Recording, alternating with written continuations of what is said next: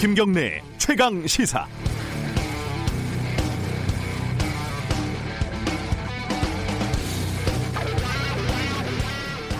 제가 아침 방송 때문에요, 평일에는 술을 전혀 마실 수가 없어서 금요일마다 지인들과 한 잔씩 하곤 합니다.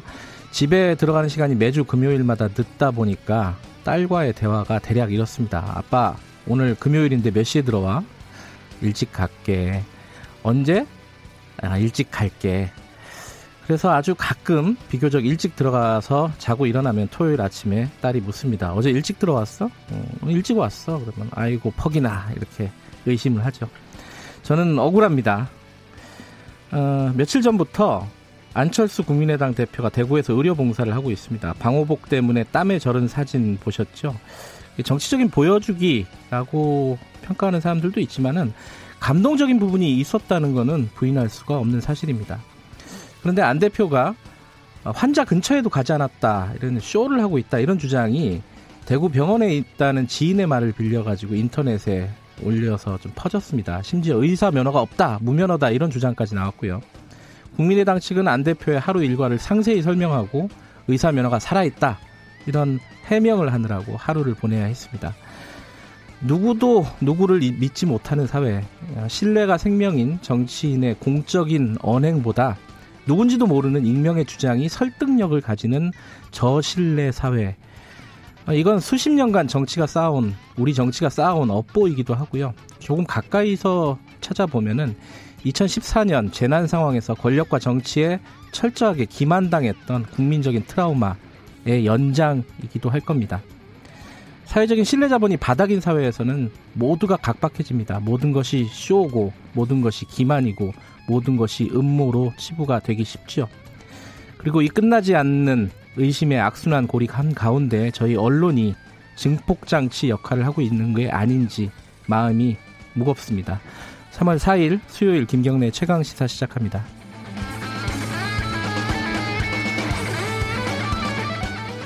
김경래의 최강시사는 유튜브 라이브로도 함께하고 계십니다. 샵 구칠삼공으로 문자 보내주시고요. 짧은 문자는 오십 원이고 긴 문자는 백 원 들어갑니다. 스마트폰 애플리케이션 콩, 뭐 유튜브 댓글 이런 걸 이용하시면은 무료로 참여하실 수 있습니다.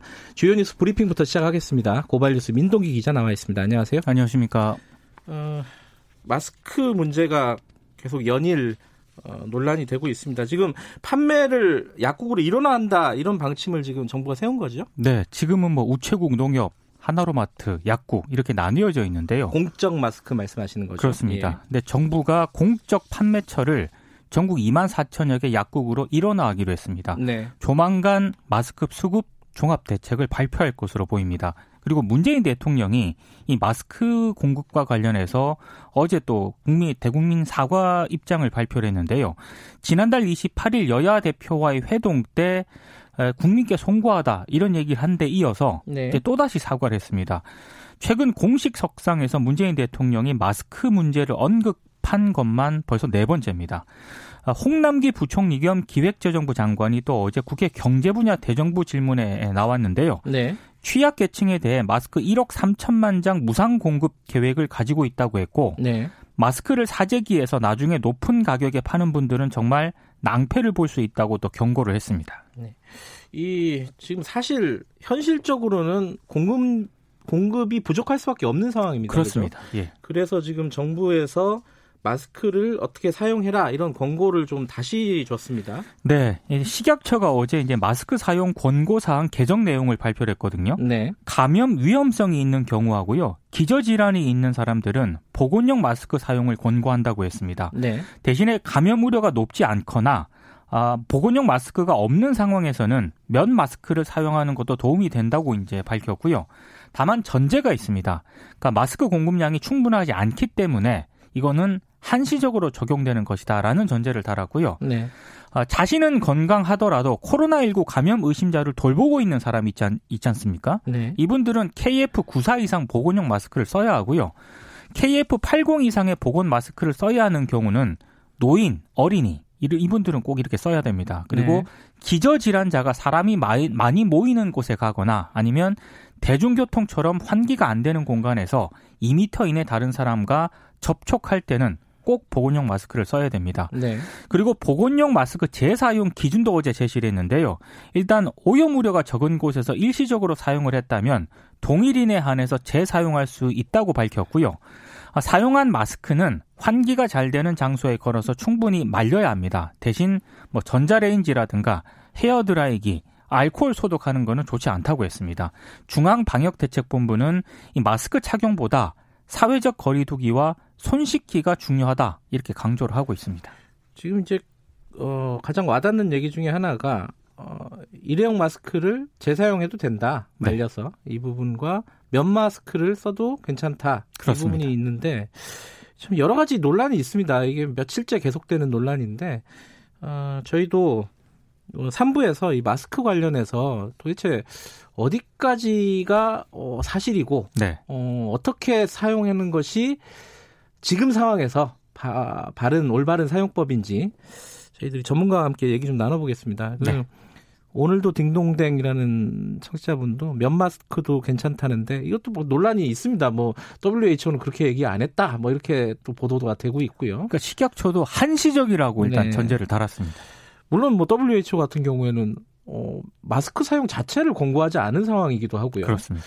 여러 가지 좀 헷갈립니다 이거. 그래서 질문 있으시면 좀 보내주세요. 그럼 저희들이 삼 부에서 전문가 연결할 때 좀 모아가지고 추려서 저희들이 질문을 좀 드리고 조금 명확한 속 시원한 대답을 좀 들어보겠습니다. 어, 그리고 지금 어, 검사 방법도 좀 바꾸겠다 이런 거잖아요. 원래는 그 신천지 교인들에 대해서 우선 검사를 해오지 않았습니까? 네. 근데 이제 위험도가 높은 고연령층 등에 대해서 진단검사를 우선 실시하기로 방침을 정했습니다. 이게 이유가 있죠.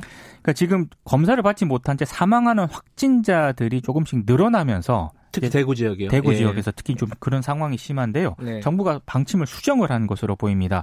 대신에 대구 신천지 교인들 가운데도 아직 검사를 받지 못한 사람들이 있거든요. 네. 아, 이런 사람들에 대해서는 이 주간 자가격리를 연장을 하고요. 지속적으로 모니터링을 해서 만약에 증상이 나타나면 적절한 조치를 취할 수 있는 연락체계를 유지할 방침입니다. 대구 신천지 교인 가운데 육십일 점 삼 퍼센트가 진단검사를 마쳤고요. 결과가 통보된 교인 가운데 육십일 점 칠 퍼센트가 확진 판정을 받았습니다. 네. 그리고 어제 오후 네 시 기준으로 전체 확진 환자가 오천백팔십육 명이고 대구에서 칠십, 팔십 대 확진자 세 명이 또 추가로 숨지면서 사망자가 이제 총 삼십일 명이 됐습니다. 그리고 청도 대남병원에서 코로나십구에 감염된 환자가 어제 완치 판정을 받았거든요. 네. 중증 환자였는데 대남병원 관련 확진자 백십구 명 가운데 첫 완치 사례입니다. 지금 신천지 교인, 대구 지역 신천지 교인 만 천여 명, 천 명? 그 정도 중에 육십일 퍼센트가 검사를 받았다면은 네. 아직 이제 한 사십 퍼센트 남은 거잖아요. 남았습니다. 그럼 이런 네. 확산세가 당분간은 지속될 수밖에 없다. 그렇습니다. 너무 이 숫자를 보고 답답하게 생각 안 하셔도 될 것 같습니다. 이게 당분간 어쩔 수 없는 상황인 것 같습니다. 네. 지금 재난이라는 게 지금 이게 재난이지 않습니까? 또, 또 공평하게 다가가지 않습니다. 더 힘든 사람들이 있는데 그런 관련된 기사들도 되게 많죠. 그 사회적 약자에 대한 의료 공백 우려가 커지고 있는데요. 네. 결핵 진단을 받고 그 지난달 사 일 부산 의료원에 입원해서 진료를 받고 있던 베트남 국적의 이주 노동자가 입원한 지 이십 일 만에 다른 병원을 알아봐야 했다고 합니다. 네. 부산의료원이 코로나십구 전담병원으로 지정이 됐기 때문인데요. 네. 지금 광주광역시 같은 경우에는 공공의료원이 한 곳도 없거든요. 네. 그래서 지금 보건소 다섯 곳이 감염병 관리를 제외한 일반 진료 업무를 중단을 했습니다. 뭐 예순다섯 살 이상 노인들 같은 경우에는 불편을 겪고 있고요. 기초생활수급자 등도 지금 뭐 진료라든가 약제 서비스를 받을 수 없는 그런 상황입니다. 보건소들이 다들 이제 코로나 때문에 그렇습니다. 예. 특히 문제가 심각한 게 장애인들입니다. 지금 확진 판정을 받지 않은 자가격리 장애인들 같은 경우에는 활동 지원사를 구할 수가 없다고 합니다. 아. 그러니까 누군가가 함께 생활을 하면서 건강 상태를 예. 확인하지 않으면 검사나 치료를 받기도 전에 이 장애인들 같은 경우에는 증상이 급속히 나빠질 수 있거든요. 네. 문제가 굉장히 심각한 상황입니다. 어, 정부 대책이 지금 이, 이 부분은 특히 더 중요한 것 같고요. 네. 지금 서울시가 신천지 법인을 취소하겠다 네. 이런 입장을 밝혔는데 어제 저희들이 방송을 하면서 어, 추적 이십 분 시간에 네. 신천지가 어, 법인이 아니라 임의단체인 것으로 지금 어, 알려져 있다라고 저희들이 얘기를 했는데 네. 사실 법인이었네요, 그죠? 요 부분 그러니까 서울... 저희들이 수정을 좀 해야겠습니다. 네. 서울시가 이제 공익에 해하는 행위를 했기 때문에 네. 법인 취소 요건에 해당한다는 게 서울시 입장입니다. 음. 민법 제삼십팔조를 보면은요. 법인이 기타 공익을 해하는 행위를 하면 지방자치단체가 법인 허가를 취소할 수 있도록 되어 있다. 뭐 이런 문구가 있더라고요. 네. 일단 법인이 취소되면 각종 세제 혜택은 없어지게 되고요. 기부금 영수증도 발급하지 못합니다. 단체 명의로 재산 취득도 할 수가 없는데요. 서울시는 다음 주 중으로 신천지교 이 신천지교 관계자를 불러서 네. 청문 절차를 밟을 예정이고요. 아, 최종 검토 과정을 거쳐서 신천지교 측에 취소를 통보할 예정입니다. 그리고 지금 신천지 대구교회에 대해서 경찰이 압수수색 영장을 신청을 했는데 네. 대구지검이 한 차례 반려한 것으로 나타났습니다. 거, 경찰은 보강수사를 통해 압수수색 영장을 다시 신청할 방침입니다. 어, 정치권 소식 좀 알아보죠. 그 선관위가 총선 선거구 획정안을 지금 어, 국회로 넘긴 거죠, 지금? 그렇습니다. 그죠?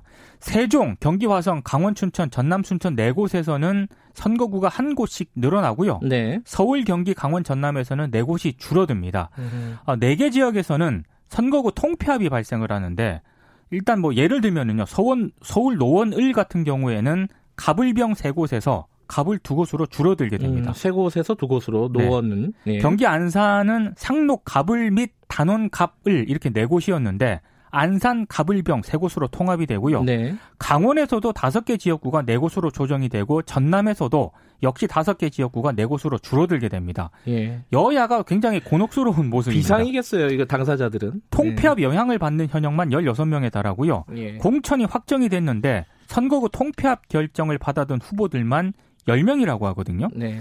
어, 지금 선관위 확정안은 공직선거법상 위법사항이 있을 때만 한 차례 획, 이 중앙선관위로 돌려보낼 수가 있습니다. 네. 그래서 이걸 돌려보낼지 말지 여야가 고민을 하고 있습니다. 이게 사실 획정안이 미리미리 돼야 되는데. 그렇습니다. 예. 예, 이게 너무 늦었습니다. 봉천하고 획정하는 상황이 이게 계속 벌어지는 거예요. 그렇죠? 그렇습니다. 이십일 대 국회에서는 좀 안 그랬으면 좋겠습니다. 어, 북한이 지금 어, 발사체를 어제 발사를 했고 어, 그리고 그 청와대에서 어, 유감 표명을 했어요. 네. 거기에 대한 또 북한의 입장이 나왔네요. 김여정 노동당 제일 부부장이 본인 명의의 담화를 처음 발표를 했거든요. 네. 굉장히 격한 반응을 보였습니다. 청와대의 비논리적인 주장과 언동은 남측 전체에 대한 우리의 불신과 증오, 경멸만을 더 증폭시킬 뿐이다. 이렇게 얘기를 했고요. 예. 더 격한 표현들이 굉장히 많이 들어가 있습니다. 그리고 한국과 미국이 이달 초 예정된 한미연합훈련을 연기하기로 결정을 하지 않았습니까? 예. 이것과 관련해서도 신종 코로나 바이러스가 연기시킨 것이지 그 무슨 평화나 화해와 협력에 관심도 없는 청와대 주인들의 결심에 의한 것이 아닌 것은 으흠. 세상이 다 안다. 이런 반응을 내놓았습니다. 코로나 때문에 연기, 어, 훈련 연기한 걸 가지고 왜 우리한테 생색을 내냐? 뭐 이런 거죠, 지금. 네, 좀 격한 반응입니다. 예. 아, 엊그제 발사체를 발사한 거죠? 그렇습니다. 예. 마지막 소식 하나 전해주시죠. 고 문중원 기수시민대책위원회가 어제 기자회견을 열었는데요. 네. 전국의 노동자 시민이 희망 차량 행진을 한다고 밝혔습니다. 이 문중원 씨는 한국마사회 내부 부조리를 고발하는 유서를 남기고 지난해 십일월 이십구일 스스로 목숨을 끊었는데요. 네. 어, 사망 백일이 오는 칠일이거든요. 네네. 이때 이제 희망 차량 행진이 오후 한 시부터 열릴 예정이고요. 어, 과천 경마공원에 집결을 해서 뭐 한국마사회 회장 자택, 국회와 더불어민주당 당사, 이낙연 전 국무총리 선거사무소 등 세 개 경로로 행진을 할 예정입니다. 예, 여기까지 듣죠. 고맙습니다. 고맙습니다. 고발뉴스 민동기 기자였고요. 김경래 최강시사 듣고 계신 지금 시각은 일곱 시 삼십사 분입니다. 최강 시사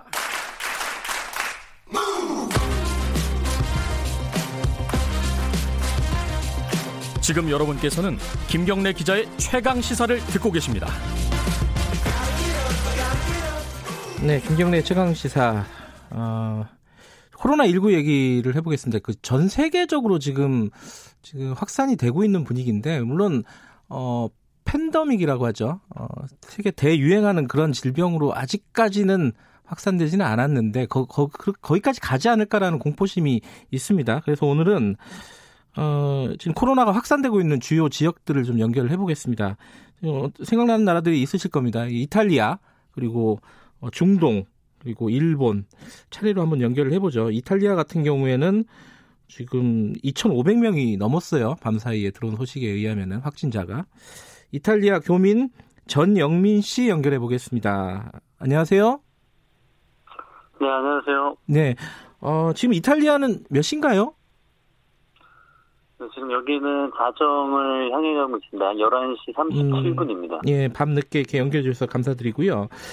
어, 지금 제가 말씀드렸는데 밤사이에 뉴스를 보니까 이천오백 명이 넘었고 확진자가, 사망자는 칠십구 명. 중국 다음으로 가장 많은 숫자예요. 중국과는 차이가 크긴 하지만은. 이게 저 이탈리아도 굉장한 위기감을 느끼고 있겠어요. 사회 분위기가 어떻습니까? 네, 아무래도 이 코로나 바이러스가 지금 확산이 되고 나서 일시적으로도 사재기 현상부터 뭐 경미하긴 하지만 아시아 포비아 현상. 네. 그래서 이제 많은 분들이 염려를 하고는 있는데, 네. 어제자 공영 뉴스에 의하면은 실질적으로 약 십칠 퍼센트 정도의 이 시민들이 많은 걱정을 하고 있고요. 네. 약 팔십 퍼센트 가량의 시민들은 그럼에도 불구하고 좀 평온하게 음. 바라보고 있습니다. 네. 어 실례지만 그 전영민 씨는 그 이탈리아에서 어떤 일을 하고 계신지 여쭤봐도 될까요? 저는 지금 이탈리아에 예. 이탈리아 회사를 다니고 있는데요. 아, 회사를 다니고 계시군요. 네, 음. 전 세계로 에스프레소 머신을 수출하는 아. 곳에 있는. 사업적으로는 좀 타격이 없으십니까? 어, 이곳에 있는 많은 회사들이 사업적으로 타격을 받고 있고요. 음흠. 뿐만 아니라 이제 관광 사업이 굉장히 큰 비중을 차지하고 있는데, 네. 최근에 발표된 통계만 해도 약 육조 원 이상의 손실을 보고 있다고 음. 보고 있습니다. 지금 당장 한국 같은 경우에도요, 이태리로 가는, 로마로 가는 주요 노선들, 뭐 이런 것들이 다 지금 어, 중단이 된 상태예요. 그러면은 교민분들이 있잖아요, 거기에. 그 네네. 교민분들은 아무래도 그 한국인들 대상으로 사업을 하신 분들이 많을 것 같은데, 이게 굉장한 걱정이겠습니다, 이 부분은. 네, 무엇보다도 사업을 하시는 분들이 가장 걱정을 많이 하고 계실 텐데요. 네. 이제 그럼에도 불구하고 어쨌든 이 두 나라의 어떤 안전을 우선으로 하는 네. 이런 조치이기 때문에 네. 제가 이런 개인적인 교감을 해본 이제 사업을 하시는 분들께서는 네, 네. 예, 이 조치에 대해서는 긍정적으로 받아들이고 있고 이제 음. 하루 빨리 이게 좀 빨리 예. 이게 좀 완화가 돼서. 네, 코로나로부터 좀 벗어나기를 바라고 있죠. 네, 우리 지금 한국 같은 경우에는요, 이 마스크를 구하느라고 지금 난립니다. 뭐 줄을 몇 네네네. 시간씩 서고, 뭐 가봤자 네네. 또 품절된 경우도 많고, 이태리는 이런 네네. 일은 없습니까? 아, 이게 굉장한 이 문화적 차이를 느낄 수가 있는 부분인데요. 아하. 이탈리아 같은 경우에는 사실은 마스크를 구할 수가 없습니다. 어, 그래요? 보통 의료 시설. 음. 예, 의료 시설을 제외하고는 예. 이 마스크 판매를 잘 하지 않고 있고요. 또 이분들이 아하. 마스크 자체는 이 아픈 환자, 확진자 내지는 실제로 이제 몸에 질병을 앓고 있는 분들이 예. 이 사용을 하는 거라는 인식이 너무나 강해서 음흠. 누군가 마스크를 착용을 하고 있으면은 아, 저분은 지금 오염 상태라고 이제 아하. 바라보는 그런 시선이 있다 보니까 예. 이제 반대로 한국은 오히려 이제 모든 분들 에게 피해를 주지 않기 위해서 스스로가 음. 이제 보호, 이제 방어를 하는 네. 타인에게 피해를 주지 않으려는, 그러니까 사실은 보다 능동적인 거죠, 한국적 행동이. 네. 어쨌든 뭐 마스크를 구하지 못해갖고 막 줄 서고 이런 풍경들은 보이지 않는군요. 문화적인 차이일 수도 있고요. 음. 네, 일단 일단 마스크 자체를 구하고 싶어도 구할 수가 없습니다. 그렇군요. 네. 이게 근데 이제 한국에는 지금 이제 신천지라는 집단에서 어, 굉장히 확산이 강력하게 벌어지고 있습니다. 근데 이태리가 네네. 이천오백 명이 넘은 건 특별한 어떤 이유가 있나요, 그런? 아, 사실 이것도 뭐, 다른 맥락이긴 하지만, 네. 그, 이제, 밀라노의 확산 주 거점이 로디라고 해서 삼십 킬로미터 정도 떨어진 곳인데, 네. 이 한 분이 본인이 이제 코로나 바이러스가 감염이 됐는데, 네. 그냥 스스로 대수롭지 않게 이제 병원에 가지 않고, 네. 이제 본인은 노출시키지 않았습니다. 그러다 보니까 이분이 이제 슈퍼 전파자의 역할을 하게 된 거죠. 음. 그러니까 결국에는 어떤 문제가 있으면은 네. 이제 정부나 이, 이곳의 어떤 행정적 이 조치를 따라가 줘야 되는데 네. 이제 그렇지 않았기 때문에 이제 숨어 있는 인자가 이제 이렇게 크게 확산이 된 경우가 좀 큽니다. 음. 근데 이제 사망자가 칠십구 명, 그러니까 팔십 명 가까이 된다는 거는 네네. 어, 사회적으로 굉장히 좀 어떤 공포감 같은 것들을 느낄 만도 한데 아직까지는 네네. 그렇지는 않은 모양이에요. 아, 물론 이탈리아 같은 경우도 이제 사실은 고령화 사회입니다. 그래서 음. 사망자들의 대부분이 기존에 이제 감염이 이제 기저 질환이 있으셨던 아, 분들이나 예, 예. 고령의 분들이다 보니까 네. 이제 물론 두려워는 하고 있지만 네. 어떤 일반적으로 건강하신 분들보다는 그런 분들 비율이 높아서 네. 좀 이제 그렇게 바라보고 있습니다. 알겠습니다. 이 뭐 이태리에서 어, 한국에서 한국으로 지금 들어오는 상황도 만만치가 않을 것 같아요. 항공권 같은 것들이 원활하지 않아가지고 그런 부분들은 불편이 없으십니까? 아, 네, 현재는 거의 이제 포기 상태로 아, 네, 이제 바라보고 어... 있는 거죠. 아주 급한 경우에는 이제 네. 뭐 다른 제삼 세계를 거쳐서 들어가셔야 되는 분들도 있는데 네. 현재는 외출을 최대한 자제하고 이런 뭐 대중 활동들을 하지 않고 있습니다. 알겠습니다. 어, 좀 건강하게 어, 지금 상황을 잘 이겨내시기 바라겠습니다. 오늘 연결해 주셔서 감사합니다. 네, 감사합니다. 네, 이탈리아에 살고 계신 교민입니다. 전영민 씨였고요. 바로 중동 한번 연결해 보죠. 중동은 이란이 사실 문제입니다. 이란이 지금 이태리랑 사망자 수가 얼추 비슷해요. 칠십칠 명 정도 됐고 어, 확, 확진자가 천 명이 넘었죠. 자, 그 이란 쪽에는 우리 교민들이 많지가 않아서 바로 인근에 있는 사우디아라비아에 계신 통신원 연결하겠습니다. 사우디아라비아 리야드 통신원 이유미 통신원 나와 계십니까? 안녕하세요. 네, 안녕하세요. 네. 어, 이태리가 사우디보다 사망자 수가 더 늘었어요. 지금 두 명이 더 늘었는데 이태리도 어, 사실은 지금까지는 중국 다음으로 사망자가 많다. 아, 이란, 이란 참 죄송합니다.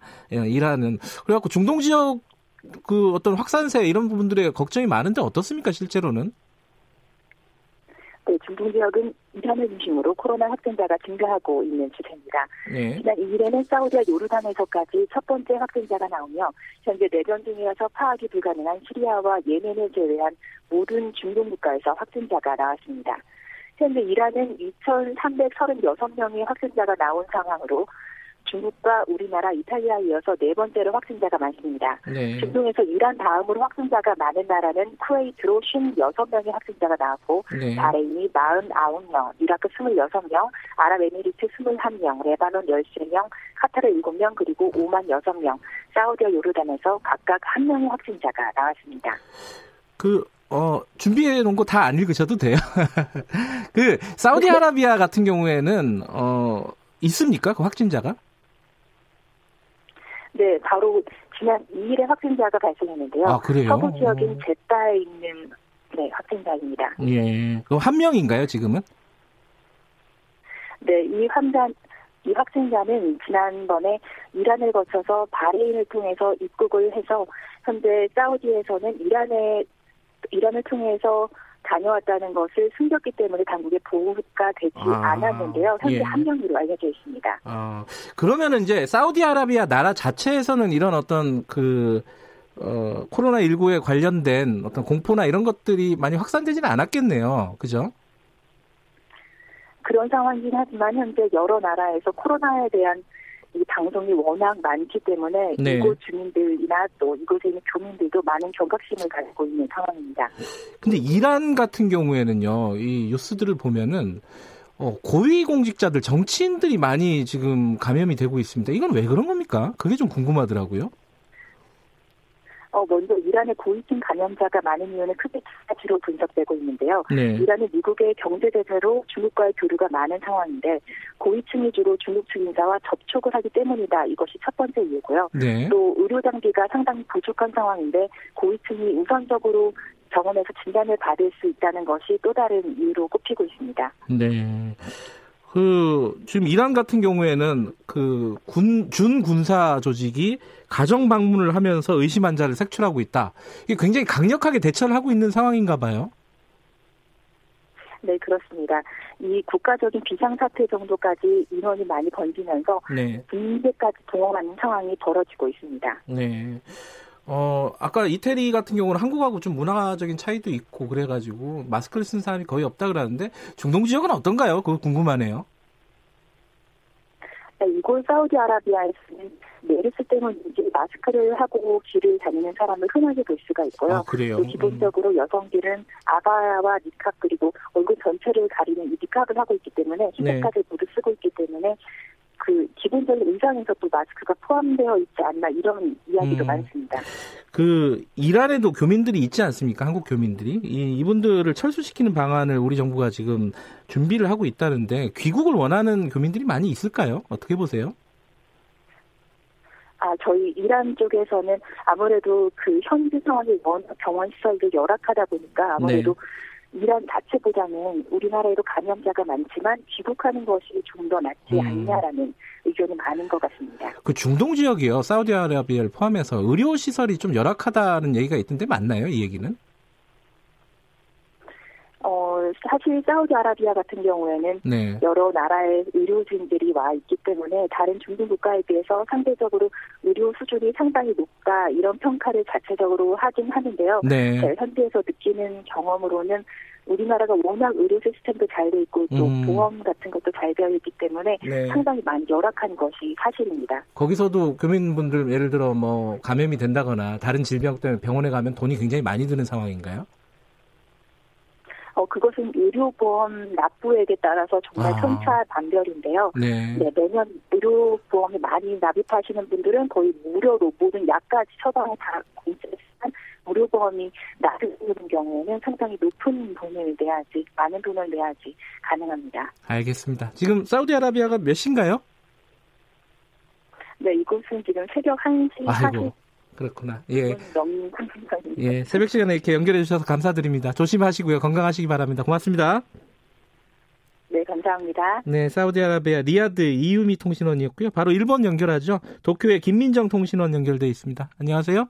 네, 안녕하세요. 도쿄의 김민정입니다. 이, 일본에 제일 관심이 많습니다. 우리 국민들 외국 상황 중에. 왜냐면은 네. 어, 확산세가 꽤 높았었는데 지금 상황은 어떻습니까?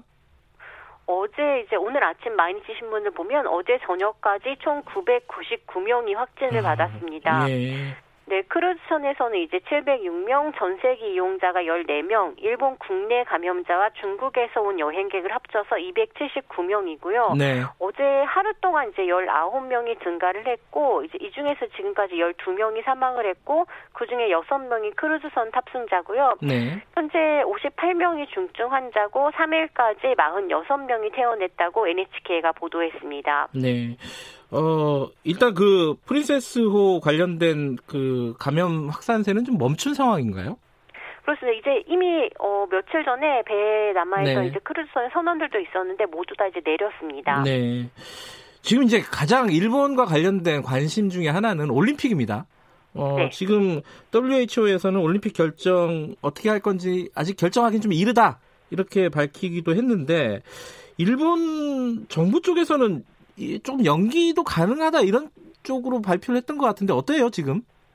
뭐 이제 어제 국제올림픽위원회 이제 바흐 위원장이 네. 국제올림픽위원회가 올림픽 성공하도록 전력을 다하겠다라면서 일단 선수들에게 칠월 이십사일에 개막하는 것을 알고 이제 준비를 하라고 얘기를 했고요. 네. 그리고 이전에 국제올림픽위원회가 일본 올림픽위원회 측에 오월까지 사태를 수습을 하지 않으면 올림픽 연기와 취소 등을 검토하겠다고 전했고 네. 그리고 이제 일본의 올림픽 담당상이 아무래도 만약에 연기가 된다고 해도 올해 안에는 치러지지 않을까라는 그런 전망을 내놓기도 했습니다. 네, 아직까지 이제 명확하게 결정할 수 있는 상황은 아닌 것 같은데, 그 일본에 보면요, 이 코로나 대처와 관련해서 정부, 일본 정부에 대한 어떤 비판하는 목소리가 좀 있는 것 같아요. 어떻습니까?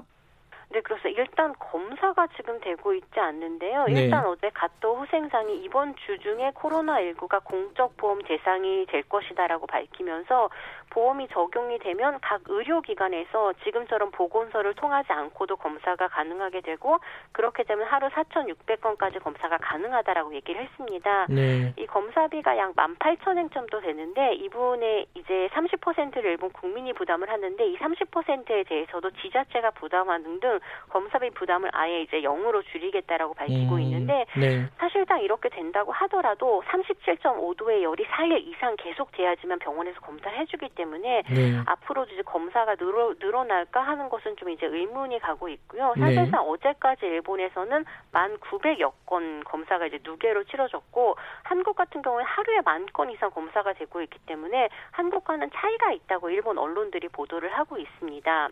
그리고 비판이 계속되자 아베 총리가 이런 상황에 대비하도록 긴급 사태 선언을 넣은 새로운 법안을 만들어야 한다라고 주장을 하고 있고요. 네. 야당은 지금 있는 법으로 이미 대응할 수 있다고 반대를 하고 있습니다. 네. 또 아베 총리가 이제 외출 자제를 필요로 하다 피, 외출 자제가 필요하다는 야당 측에 대해서 아베 총리는 긴급하게 다양한 대응을 해야 하는 사태이지만 감염 속도가 급속히 확대되고 있는 것은 아니라고 대답을 하기도 했는데 사실상 검사가 이루어지지 않고 있기 때문에 일본에서 어느 정도 이제 감염이 됐는지가 확실하지 않기 때문에 일본 사람들은 지속적으로 불안감을 느끼고 있습니다. 그러니까 이게 검사 건수가 하루 검사 건수가 일본이 한국에 비해서 한 십분의 일밖에 안 된다. 이런 보도들을 일본 언론들이 했다. 이런 얘기를 좀 들었어요.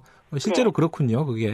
그렇습니다. 이제 하루 사천육백 건까지 가능하다라고 음. 정부는 얘기하고 있지만 사실상은 하루 백 건 정도밖에 이루어지지 않고 있습니다. 근데 일본은요. 제, 저도 일본에 여행을 예전에 몇 번 가보면은 이 원래 마스크 쓰는 사람들이 좀 많지 않아요? 그죠? 네, 굉장히 많은 편이고 음. 지금 이제 꽃가루 지금 화분 삼나무 화분 알러지 처리이기 때문에 이 마스크가 없으면 밖에 나가지 못할 정도로 굉장히 심각한 상황이거든요. 예. 그런데 마스크 자체가 지금 동일한 상황이라서. 아, 일본도 그래요? 음. 네, 그렇습니다. 마스크가 동일해서 이제 홋카이도에서는 감염자가 가장 많이 나오기 있기 때문에 아베 네. 총리가 이제 홋카이도 같은 경우에는 배부를 하겠다라고 발표한 상황입니다. 보면 막 마스크 사려고 줄 서고 이런 상황들이 벌어지고 있는 겁니까? 네, 이제 그런데 줄 서는 상황이 이제 끝났고 줄을 서도 마스크가 없기 아하, 때문에 예. 지금 다들 가지고 있는 것은 뭐 씻어서 사용을 한다거나 그거 이제 뭐 예. 세척을 하거나 뭐 이제 세균 항균을 사용하고 그렇게 사용하고 있습니다. 알겠습니다. 전 세계가 난리네요. 자, 몸 건강하시고요. 고맙습니다. 네, 감사합니다. 일본 도쿄의 김민정 통신원이었고요. 김경래 최강시사 일 부는 여기까지 하겠습니다. 잠시 후 어, 여덟 시에 이 부에, 이 부로 돌아옵니다.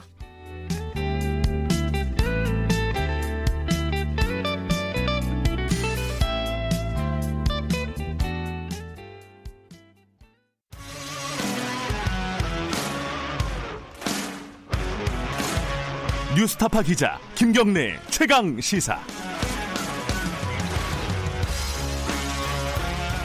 김경래 최강 시사 이 부 시작하겠습니다. 총선이 한 달하고 한 열흘 남짓 남았네요. 지금 뭐 각 당 공천이 한참 진행 중인데 어, 미래한국당이 그러니까 지금 미래통합당의 위성 정당이죠. 미래한국당이 비례의석을 싹쓸이하지 않겠느냐 뭐 이런 얘기들이 나오고 있습니다. 그래서 이제 범여권의 비례연합정당 창당을 해야 된다. 뭐 이런 목소리가 그 여권에서 나오고 있는데 여기에 대해서 이제 핵심적인 어떤 플레이어 중에 하나가 정의당입니다. 정의당이 고민이 좀 있습니다. 이게 꼼수 아니냐, 어, 이 선거법 자체를 무력화하는 거 아니냐, 그거를 여당이 할 수가 있는 거냐, 이렇게 지금 비판을 하고 있는 건데 고민이 있는 거죠. 현실적으로 총선에서. 어, 미래한국당이 이제 싹쓸이를 해가면 어떻게 할 것이냐 이 부분에 대한 얘기도 좀 여쭤보고요. 어, 엊그제 북한이 발사체를 쐈죠. 그 배경과 의미 어, 이것도 좀 물어보겠습니다. 북한 전문가, 군사 전문가인 정의당 김종대 수석 대변인 연결돼 있습니다. 안녕하세요. 네, 안녕하세요. 김종대입니다. 네, 북한 얘기부터 먼저 잠깐 해보죠. 네. 엊그제 쏜 게 이게 방사포가 맞는 겁니까? 정확하게? 그러니까 이게 방사포냐 미사일이냐 논란이 예. 많은데요. 예. 제가 분명히 말씀드리는 것은 네. 전 세계에서 대포를 미사일처럼 써먹는 유일한 나라가 북한이다. 예, 북한은 이미 대포가 미사일급의 대포예요. 예. 예, 사정거리가 뭐 거의 스커드 미사일에 버금가는 네. 남한 전역을 타격으로 할 수 있는 한 사백 킬로미터, 삼백 킬로미터, 사백 킬로미터도 가능해 보입니다. 네. 어, 이번에 쏜 게 이백삼십 킬로미터라 그러니까 어, 이것은 삼백 밀리미터급 방사포이거나 네. 아니면은 김정은 위원장이 자랑하는 그 초대형 방사포일 가능성이 높다. 어. 그런데 그 방사포가 사정거리도 길지만은 유도 기능도 있기 때문에. 네. 결국은 미사일급으로 우리는 보는 거거든요. 네. 그렇게 보면은 뭐 이제 와서 현대 무기가 그 이게 포냐 미사일이냐 구분은 음. 의미가 없고 네네. 단지 미사일이 아닌 대포만으로도 어 우리나라 전역을 그 사정거리에 넣을 수 있는 이런 어떤 그 재래식 무기를 갖춘 것이고 이게 실전 배치가 임박한 거 아니냐 음. 예, 이런 관측까지도 가능해 보여요. 음, 그러니까 작년에 쌌던 것들을 쭉 연장선으로 보면은 실전 배치 수준까지 왔다 이렇게 보시는 거네요. 예, 임박했다고 봅니다. 음흠. 계속 그 성능을 그 보완하고 있기 때문에 네. 아무리 뭐 대포라 하더라도 이게 그냥 대포가 아니라 상당히 정밀하고 또 어, 사정거리가 긴 무기다 보니까 보완할 요소가 많이 있었던 것 같고 예. 그걸 최종 점검하는 단계 아니냐 음. 이렇게 보여집니다. 근데 지금 이제 뭐 전 세계도 그렇지만 특히 우리나라 같은 경우에는 대한민국 같은 경우는 지금 코로나십구 때문에 지금 비상 상황 아니겠습니까? 예. 이럴 때 이 발사체를 쏜 거는 이유가 뭘까요? 이 배경이 뭘까요? 이게 궁금합니다. 어, 역시 북한이 허튼 소리는 안 한다.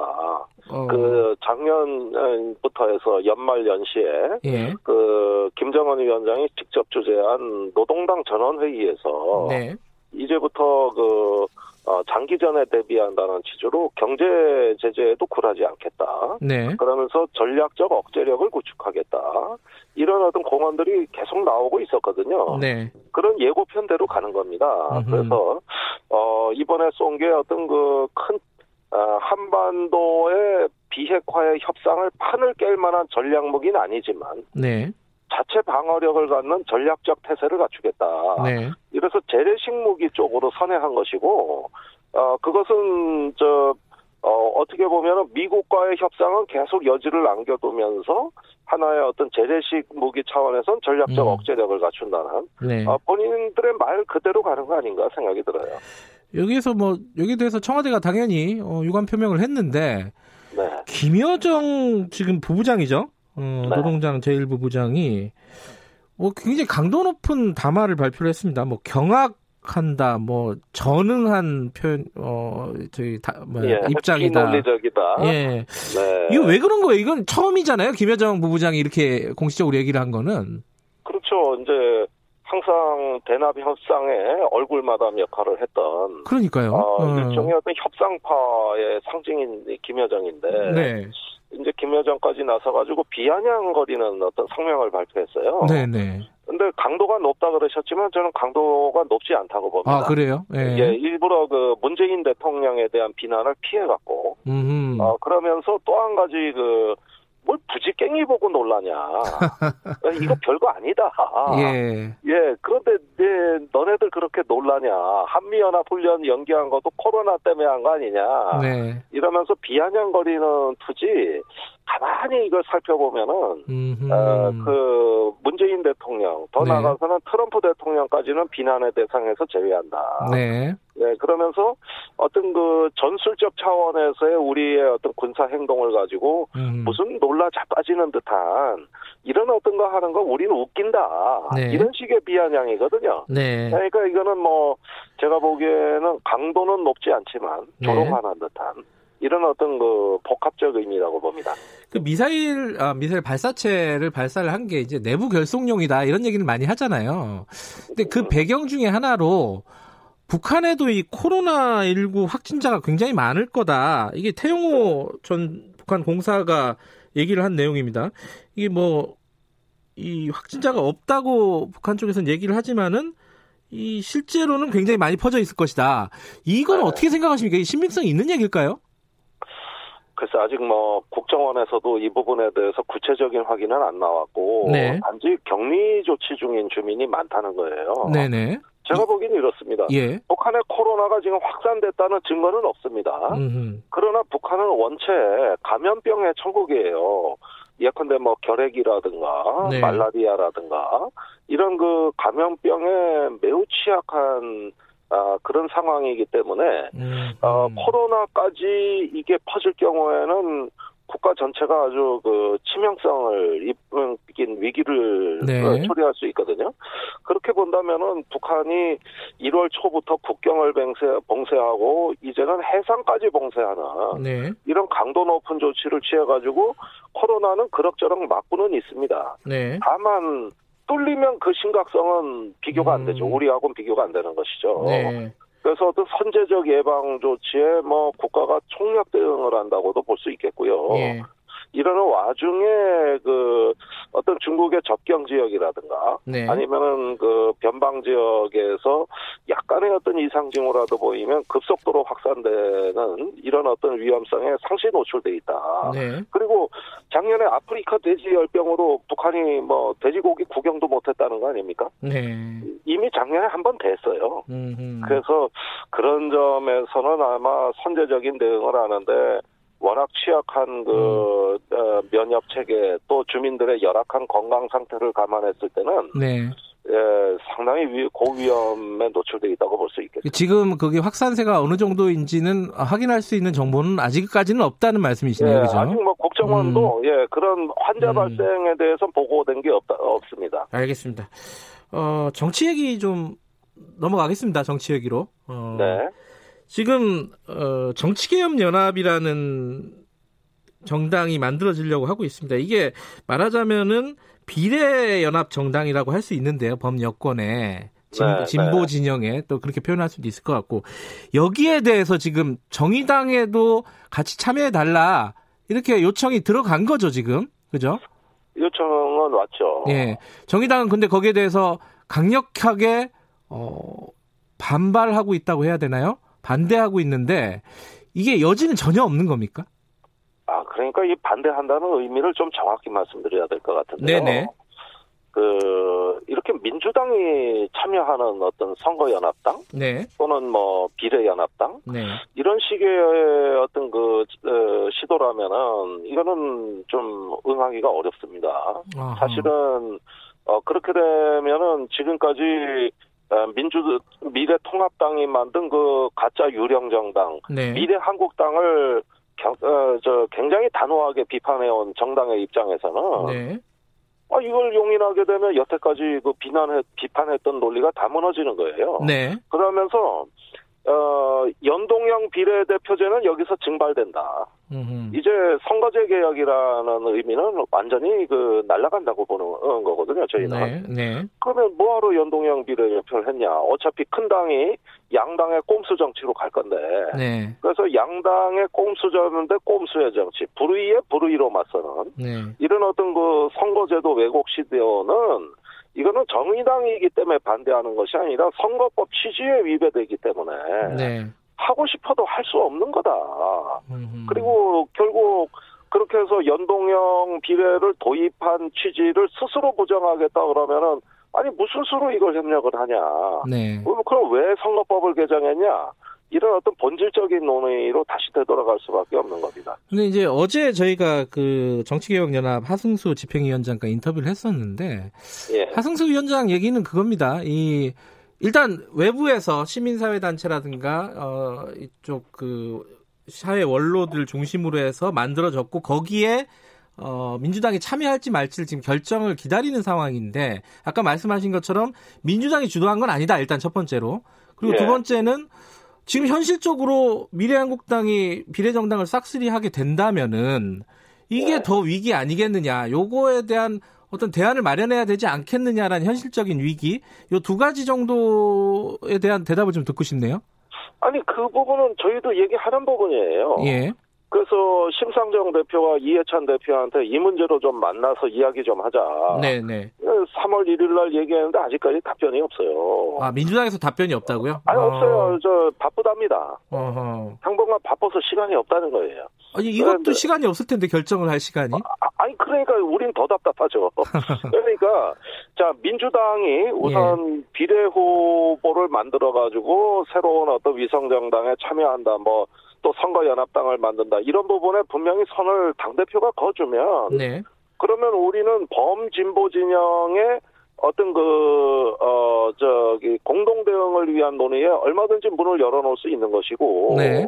또, 저기, 어, 뭐 녹색당이라든가 청년 우리 미래당이라든가 이런 어떤 그 어, 군소 정당들하고 충분히 대화를 할 수 있다고 봅니다. 음. 그런데 그것이 아니라 여기에 민주당이 뭐 예컨대 의원 꿔주기를 한다든지, 네. 또는 뭐 저기 마치 어떤 위성 정당 같이 이거를 의도를 어, 여기에다 반영한다면은 이건 깨지는 거예요. 그러니까 우리가 정확히 알고 싶은 것은 네. 민주당이 자기 기득권을 내려놓고. 네. 연동형 비례를 온전히 구현할 수 있는 정말 아, 그 진정성을 갖고 있다면 왜 논의가 불가능하겠냐. 음. 얼마든지 가능하다. 그런데 그것이 아니라면 네. 예컨대 뭐 비례 민주당을 창당한다. 또 선거연합당에 뭐 민주당 의원들이 들어온다. 이렇게 되면은 이거는 저 미래한국당하고 똑같은 거거든요. 음. 그 얘기 좀 하자는 거예요. 그래서 몇 번 심 대표가 그 저 어, 민주당 쪽에 예. 얘기를 하자 그랬는데 아직까지 응하지는 않고 있고 예. 게다가 저기 우선 입장이 뭔지 모르겠어요. 계속 다른 이야기들이 나와요. 그러면요. 어, 지금 이제 심상정 대표 같은 경우에는 이 지금 이 선거 연합정당 만드는 거에 대해서 굉장히 어, 비나 비판을 하고 있지 않습니까? 그런데 네. 지금 김종대 대변인께서 말씀하신 걸 들어보면은 그게 완전히 그 정의당이 그 부분에 대해서 문을 닫고 있는 건 아니고 대화는 할 수 있는데 지금 대화가 안 되고 있다라고 받아들이면 되는 건가요? 아, 그렇죠. 일단 음. 선거연합당이 지금까지 나온 이야기는 네. 이런 범진보 개혁 진영의 네. 어떤 그 파이를 키우자는 생산적인 논의라기보다는 네. 그냥 꼼수에 꼼수로 대응하는 식의 네. 어떤 그 어, 기, 저기 급조된 기획으로 이렇게 다가왔기 때문에 네. 이런 방식은 아니라는 것이고. 네. 어, 우리가 그러다 보면은 또 하나의 어떤 위성으로 전략하게 되는 이런 것 현실은 우리가 받아들일 수가 없다. 예. 그러나, 어쨌든 민주당이 모든 기득권을 내려놓고, 그 다음에 범진영, 개혁, 진보 진영이, 예. 그러면 이대로, 어, 저, 자유, 저, 미래한국당에 우리가 다 헌납하고 말 거냐, 무력하게 예. 주저앉을 거냐, 이렇게 문제 제기를 한다면 이 부분은 진정성 있게 검토해야죠. 어, 그러니까 예를 들어, 이제 기득권이라는 게 결과적으로 보면은, 어, 예를 들어 비례 후보를 안 내거나 최소화하거나 뭐 최재성 의원 얘기처럼 한 명의 네. 비례 후보도 내지 않았거나 이런 정도의 어떤 조건들이 마련되면은 어, 정의당도 정치개혁연합에 참여할 수 있다. 왜냐하면 정의 정치개혁연합도 정의당 없이는 지금 안 된다 이렇게 얘기하고 있는 거거든요. 그, 그럴 수 있다고 보면 되는 건가요? 네, 저희는 네. 어떤 방법론에 대해서 말하지 않았습니다. 네, 아, 어떤 뭐. 연합 가설 정당을 만들어가서 여기에 참여한다 이렇게 어떤 입장을 낸 적은 없어요. 네, 네. 어 그런데 우선 민주당 태도가 걸림돌이 되기 때문에, 네, 예, 민주당이 단순히 어떤 그 과반 의석을 뺏길 수도 있다는 위기감으로 접근하는 것이라면은 음. 응하기는 어렵고, 네. 먼저 민주당이 어떻게 하겠다는 입장을 분명히 내준다면, 네. 그렇다면 거기에 맞게 정의당도 합리적 입장을 내겠다. 음. 예, 이런 정도로 이해해 주시고 또 당내에서 논의하고 있습니다, 현재. 예. 근데 이제 크게 보면은 줄기가 한 두 가지 줄기인 것 같아요. 하나는 민주당이 비례공천을 거의 포기하거나 아니면 최소화하고 나머지 이제 비례표를 소수정당에게 몰아줘라. 이게 하나의 큰 줄기고 또 하나는 이런 가설 정당을 만들어서 연합을 하자 이건데 그 둘 중에는 어떤 것 시 정의당에게는 좀 유력한 것으로 지금 얘기가 되고 있습니까? 결정은 아니겠지만은. 자, 지금 이 문제는 네. 워낙 민감하기 때문에 어제도 당내에서 뭐 거의 하루 종일 논의했다고 해도 그렇겠죠. 아니고요. 예. 어, 저희도 뭔가 생산적이고 창조적인 방법은 여러 가지를 고민하고 있습니다. 네. 그래서 다급하게 일단 민주당 쪽에 좀 대화를 요구를 했던 것인데 네. 우리하고는 아무런 상의 없이 마구마구 입장들이 쏟아져 나오고 있어요. 네. 이게 너무나 불안한 겁니다. 지금 현재로서는. 음. 그래서 말씀하신 두 가지 흐름은 다 정의당 내에서 감지되고 있는 흐름이고 네. 얼마든지 우리는 논의할 수 있다. 그러나 음. 지금 이런 방식은 아닌 것 같다. 음. 예, 그래서 저는 민주당의 최재성안도 좋고 네. 또 백낙천 그 어, 전 서울대 명예교수가 낸 그런 안도 좋고 그 백, 어, 백낙천 교수의 안이 아까 말씀드린 그거죠. 소수 정당에게 비례대표 표를 몰아줘라 이거잖아요. 네, 그죠? 그렇습니다. 네. 사실은 그게 명확해야 되는 거예요. 네. 그런데 이제 정의당이 엊그제 그 얘기를 했어요. 수도권 선거에 집중하겠다. 이게 결국은 민주당 이렇게 나오면은 수도권에서 우리 다 붙겠다. 그래서 이 선거에서 민주당 떨어뜨리고 떨어뜨리겠다 이렇게 읽히기도 해요. 이거 어떻게 받아들여야 됩니까, 이거는? 아유, 뭐 그렇게 받아들이신다면은 그런 해석의 여지가 좀 있었던 것도 뭐 예. 인정할 수밖에 없습니다만은 그러나 네. 진정성은 그게 아닙니다. 그러면요? 사실 예. 촛불을 같이 들었던. 네. 이런 어떤 그 의리까지 저버리면서 네. 우리가 이 어떤 자해적인 행동을 정의당이 한다는 건 말이 안 돼요. 네. 단지 음. 민주당이 개혁의 순수한 정신에서 흐트러지지 않도록 네.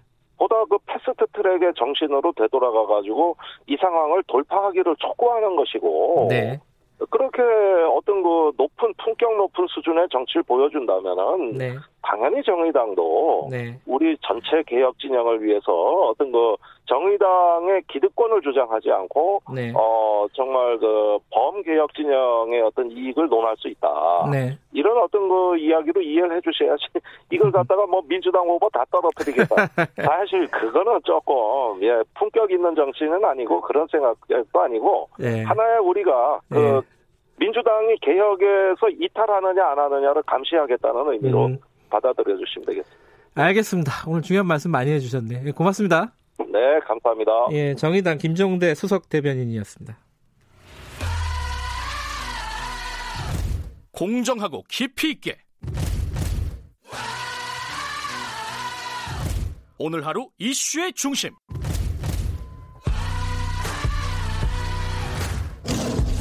김경래의 최강 시사.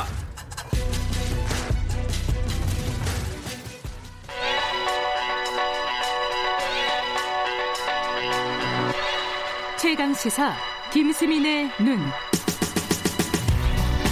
네, 김수민의 눈 김수민 평론가 나와 계십니다. 안녕하세요. 네, 반갑습니다. 방금 저희가 김종대 대변인 정의당 대변인과 얘기를 했습니다. 네. 뭐 쟁점이 결국은 비례정당 이거 어떻게 할 거냐. 비례투표 어떻게 갈 거냐 이건데 지금 막 총선 막판에 이게 굉장히 큰 어떤 뭐랄까요 어, 변수로 지금 떠오르고 있어요, 그죠? 네, 그렇습니다. 원래 이 정당 투표 제도 네. 이게 없었습니다, 우리나라에. 이십 세기에 언제 만들어진 없었죠. 거죠? 이게 이제 처음에는 전국구라고 해서 전국구 의석을 어, 뭐 처음에는 독재 정권 때는 여당 제일 당에 몰아주는. 뭐 그런 제도였다가 나중에는 지역구 의석수에 비례 가지고 배분해 줬다가 그래서 비례 의원이라고 예, 나중에 비례대표로 예. 이름이 바뀌죠. 그러다가 예. 기준이 의석수에서 득표수로 바뀌고 이천일 년에 헌법재판소에서 지역구 득표를 가지고 배분을 하게 되면 지역구의 후보를 많이 못 낸 소수 정당이 불리하죠. 네. 그래서 이게 위헌 판결을 내림으로써 별도의 정당 투표 용지가 생기게 된 겁니다. 그러면 이천일 년에 판결을 내렸으면 그 다음 선거, 이천이 년 선거였나요? 이천이 년 지방선거하고 이천사 년 총선. 아, 여기서 처음 도입이 됐죠. 그랬군요. 이게 얼마 안 된 제도군요. 이십 년? 이십 년이면 많이 된 거 아닌가요? 아니에요, 아니에요. 이십 년이면 네. 뭐 저도 어, 학교 다닐 때이기 때문에 네. 어, 이게 도입되고 나서 한국 정치가 좀 달라졌나요? 뭐 크게 달라졌다고 볼 수는 없더라도 적어도 미국하고는 다른 정치가 됐다고 볼 수 있어요. 어. 미국은 모든 국회의원을 한 선거구에서 한 명을 뽑거든요. 비례대표가 아, 하나도 없습니다. 그러니까 그것도 신기하더라고요. 예, 이거는 예. 이제 듀베르제 법칙이라고 그래서 네. 양당 체제를 주동하게 돼 있거든요. 음흠. 근데 한국은 그래도 이 정당 투표 때문에 어, 이를테면 이천사 년에도 다섯 개 정당이 원내 진입을 했고 이천팔 년 총선에는 여섯 개, 아, 그렇게 이천십이 년에는 많았어요? 네 개, 이천십육 년에 네 개. 그러니까 음. 양당 체제로 굳어지지 않은 이유가 바로 이 정당 투표에 있다고 볼 수 있겠습니다. 그... 그 거대 여야 빼고 정의당하고 민중당하고 이렇게 네. 들어간 거군요. 이제 이번에 이십 대에는 이천십육 년에는 이제 국민의당하고 아, 국민의, 정의당. 아, 국민의당이 있었구나. 그렇죠. 네. 네. 아, 지금도 있군요. 좀 다른 정당이긴 하지만은. 네, 이름은 똑같습니다. 예. 근데 이게 어, 미국과 아까 비교를 해주셨는데. 네. 유럽하고는 또 어떻게 다를지 유럽하고 또 비슷하기도 하고 또 다르기도 하고 좀 복잡합니다. 그렇습니다. 이게 좀 설명 좀 해주세요. 이게 잘 모르시는 분들이 있는데 네. 유럽 하면은 유럽의 대다수 민주주의 선진국이라고 불릴 수 있는 나라는 별도의 정당 투표용지가 없어요. 그러니까요. 우리는 네. 있잖아요, 그죠? 투표용지가 두 개잖아요. 네. 유럽에는 총선을 하면 한 장을 갖고 씁니다. 근데 어떻게 하냐면 자기 지지 정당의 표시를 함과 동시에 그 정당에서 낸 후보 중에 한 명을 찍거나 뭐 이런 아, 식으로 하게 되는 거죠. 그래요. 예, 그렇게 해서 이제 일단은 정당 지지율부터 먼저 감안을 해서 의석을 나눠주는데 지역구 의석부터 비례대표 방식으로 뽑는다라고 이해를 하시면 될 것 같고 그 다음에 이제 뭐 개인별 득 표 순이라든지 또 정당에서 미리 정해놓은 순번이라든지 음. 이런 것들을 감안해서 하는 그런 투표 제도입니다. 우리가 준연동형 막 이런 얘기 많이 네. 하잖아요. 그러니까 정당 득표율로 의석수를 다 배분해버리면 그게 이제 완전 연동형이 되는 거죠. 그렇죠. 그렇죠? 완전한 거의 뭐 순수하다시피한 비례대표제를 음. 대다수의 유럽 국가가 채택을 하고 있고 그다음에 투표용지 두 장 이렇게 따로 쓰지 않기 때문에 그쪽 나라에서는 위성정당은 불가능하다라고 봐야 되겠죠. 음. 위성정당이 다 정당 투표가 따로 있기 때문에 벌어지는 현상이거든요. 그러, 지금 말씀하신 거하고 독일하고는 또 차이가 있지 않아요? 우리가 예. 이번에 이제 선거법을 개정하면서 독일 거를 많이 참고했다고 그렇습니다. 얘기가 많이, 많았잖아요. 네, 독일이 우리나라랑 똑같은 게 지역구 의원을 모두 한 명씩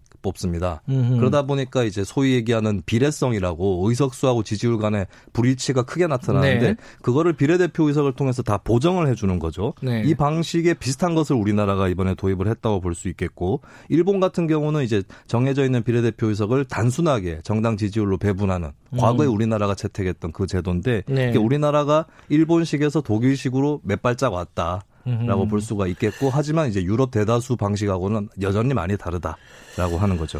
자, 그러니까 일본식에서 독일식으로 조금 이동했다 우리의 네. 선거 제도가. 근데 요게 이제 이십일 대 총선에 이제 적용이 되는 건데 이게 이제 여러 가지 변수가 지금 없었던 변수들이 나오고 있는 겁니다. 어떤 네. 영향을 줄지 좀 이제 설명을 들어보죠. 아직까지 제가 봤을 때는 독일식보다는 일본식에 가깝다고 봐요. 음흠. 왜냐하면 독일 같은 경우는 비례대표 의석이 절반 이상이거든요. 음흠. 최소 절반입니다. 네. 근데 우리나라는 사십칠 석, 삼백 석 중에서 사십칠 석만 음. 비례대표고 네. 그리고 이제 지역구에서 얻은 의석이 지지율보다 모자라는 정당에게 우선 배분을 해준다고 했을 때 그 보정용이라고 하죠. 네. 그 보정용이 최대 삼십 석이거든요. 네. 그러니까 전체 십 퍼센트 의석만 보정을 하는 거기 때문에 비례성이 뭐 아주 높진 않다고 봐야 되겠고 그러니까 결국에 뭐니 뭐니 해도 지역구 선거에서 대부분의 판가름이 난다고 봐야 되겠죠. 근데 문제는 뭐냐면 어, 아까도 말씀드렸지만 우리나라 선거제도의 특성도 있고 해서 양당 체제로 구축이 되지는 않는다는 거죠. 소수 정당이 몇 석은 가져가는 건데 네. 그럼 과반 의석을 가지는 정당이 없을 가능성이 이번에도 여전히 높습니다. 네. 그러면 이제 막판에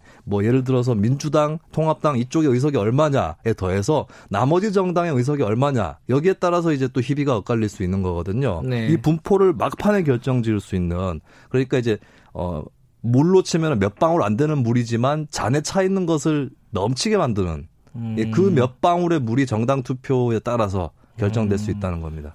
양은 얼마 안 되는데 굉장히 중요한 양이다. 그게. 그 캐스팅 보트 정도는 음. 만들어낼 수 있는 거죠. 어, 이게 이제 그 물방울 마지막 중요한 물방울이 어, 어디서 나와서 어, 누구를 어, 떨어뜨리느냐, 어, 누구를 붙이느냐. 요게 뭐 요게 쟁점이겠네요, 그죠? 네. 그래서 이제 이거를 어떤 유권자들이 결정하느냐 이거를 눈여겨볼 필요가 있는데요. 어, 어떤 유권자들? 아, 예. 그러니까 마지막에 어 근데 유권자들은 다 똑같잖아요. 유권자 중에서도 특징이 있는 유권자가 아, 또 있습니다. 어떤 유권자를 지난번에는 제가 한번 중도층 뭐 이쪽에 대해서 아, 얘기를 했던 예. 것 같은데요. 어, 스플릿 티켓 보팅이라고. 그럼 뭐예요 또? 분할 투표라는 행태가 있습니다. 투표 행태 중에서. 그럼 다르게 한다는 건가요? 그렇습니다. 그러니까 아. 유럽 선진국 대다수의 사례에서는 아까 말씀드렸지만 지지 정당하고 후보의 그 정당이 일치하는 음, 거죠. 네. 근데 일 인 이 표제 지역구하고 정당 투표가 분리되어 있기 때문에 지역구 후보를 찍는 그 후보의 정당하고 네. 그다음에 지지 정당, 정당 투표세 정당하고 다를 수 있다는 거죠. 아. 이렇게 투표하는 사람들이 있기 때문에 이 사람들이 최후의 키를 쥐고 있다. 그러니까 지역구는 민주당 있겠습니다. 찍고 뭐, 네. 뭐 비례는 정의당 찍거나 네. 혹은 뭐 지역구는 통합당 찍고 네. 비례는 뭐 국민의당을 찍거나 뭐 이런 사람들이 그렇죠. 어, 중요하다는 말씀이시네요. 예, 지난 총선 때도 음. 민주당 지지자 중에서 절반 정도에 육박하는 사람들은 다른 정당을 정당 투표에서 지지를 했고요. 절반이나요? 네. 음. 그리고 새누리당 지지층 중에서도 한 사분의 일 정도가 다른 정당을 또 지지한 것으로 그렇게 조사가 된 적이 있었습니다. 예, 그런 걸 봤을 때 이제 이런 사람들의 표를 누가 가져갈 거냐. 이게 관건이죠. 양은 알겠는데 이제 네. 어, 반 야당, 지금 여당 쪽에서는 한 반 정도, 야당 쪽에서는 사분의 일 정도가 네. 다른 정당을 찍었다. 네. 근데 그런 사람들은 어떤 사람들일까요? 그 저번에 말씀하신 중도층인가요? 아, 중도층일 수도 있고요. 근데 네. 이제 그 사람이 중도적인 정당을 정당 투표에서 지지한다면 그럴 수도 있는데 중도층이 아니라 보수층일 수도 있고 진보층일 수도 아, 있습니다. 그래요? 다른 거네요, 범주가. 예, 네. 그렇다고 볼 수 있고 이게 우리가 한번 추, 추측을 해보자면은, 네. 그러니까 이게 어, 분할 투표에 반대되는 행태가 줄 투표거든요.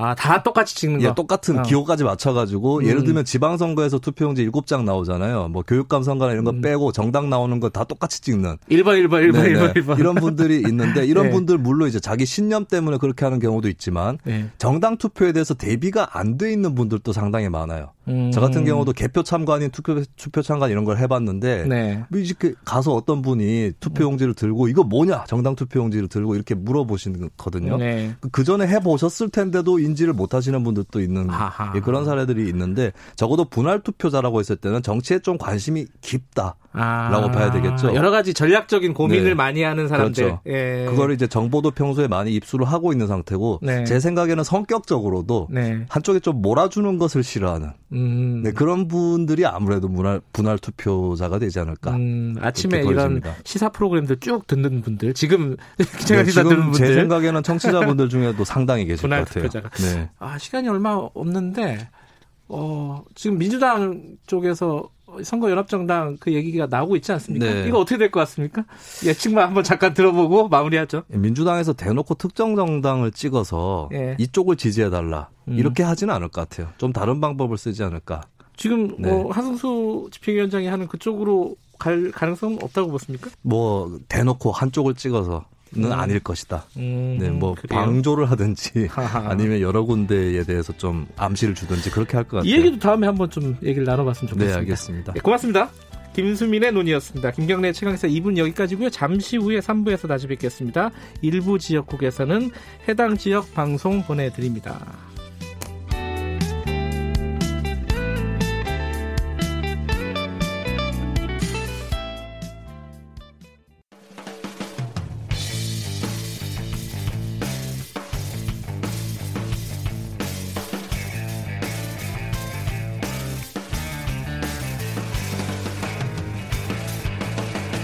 김경래의 최강 시사.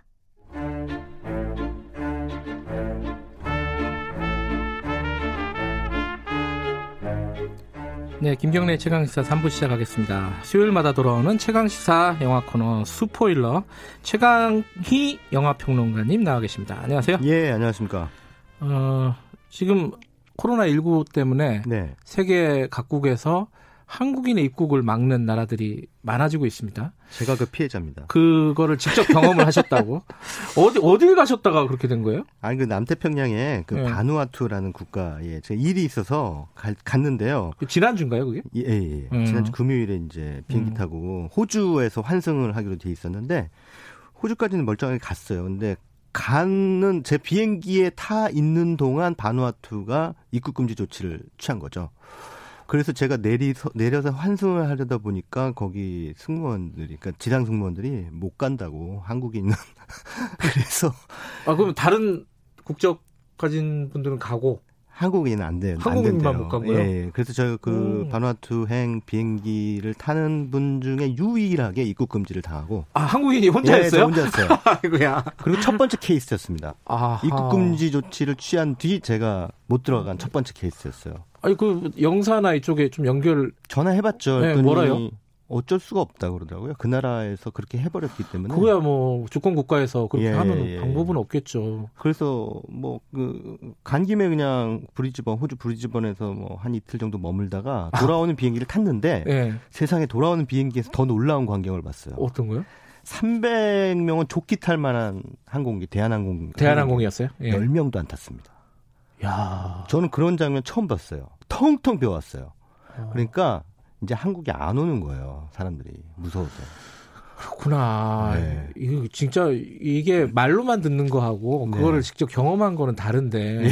신기하네요. 그걸 경험하신 분이 옆에 앉아 있으니까. 아, 그러니까 정작 저는 한국에 있을 때는 코로나 바이러스의 심각성, 물론 이제 뉴스에서 매일 얘기하니까 네. 심각하다는 건 알고 있었습니다만. 밖에 나가보니까, 해외에 나가보니까 이게 얼마나 심각한지 더 절감이 되더라고요. 네, 빨리 좀 네. 어, 확산세가 어, 수그러들었으면 좋겠다라는 네. 생각이 들고, 이 와중에 네, 네. 영화계에서는 좋은 소식이 하나 있었어요.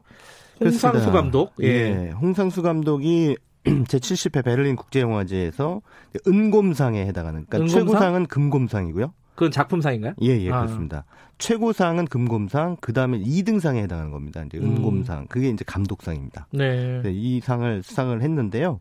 어, 요 상을 수상한 영화는 이제 살아, 도망친 여자, 도망친 여자라고. 한국에 아직 개봉 안 한 거죠? 개봉 안 했습니다. 그리고 음. 어, 보통 칸, 베니스, 베를린 같은 세계 삼 대 네. 영화제 같은 경우에는 이제 월드 프리미어, 그러니까 그 영화제에서 가장 먼저 틀어야 되는 걸 원칙으로 삼기 때문에. 아, 그런가요? 예, 그렇습니다. 음. 그러니까 먼저 개봉하지 못합니다. 그리고 음. 그래서 언론 시사회도 하지 않아요. 음흠.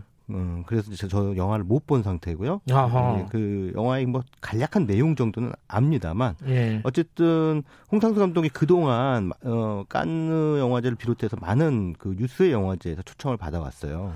근데 감독상 받은 적이 없었나요? 없었어요. 아, 그럼 의외네요. 예, 한 수상하고는 여러 번 받은 것 같은데 수상하고는 약간 좀 거리가 있었습니다. 어허.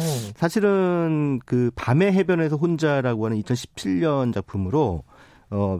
베를린 영화제에서 그 상을 받았는데 그거는 홍상수 감독이 받은 게 아니라 홍상수 감독의 연인이자 영화의 주연이었던 김민희, 김민희 씨가 여우주연상을 받았죠. 아, 여우주연상을 받아서 그렇게. 여우주연상 네. 받은 건 한국인들 중에 아는 사람보다 모르는 사람이 훨씬 많습니다. 아, 이게 그래. 왜 그러냐면 그건 나중에 말씀드리겠습니다만 그 사생활 문제 때문에. 아, 그, 예. 그 일이 터지고 예. 나서 받은 거군요. 예, 그러니까 예, 한국의 일반적인 뭐 모든 분들이 음. 다 그렇지는 않겠습니다만 미운털이 당당히 박힌 거죠. 그래서 상을 받았어도 뭐 이렇게 막 축하하고 막 대서특필하는 그런 분위기는 아니었어요. 그 요번에 사실은 예, 예. 이제 베를린 영화제 은검상 받을 받고 나서도 예, 예.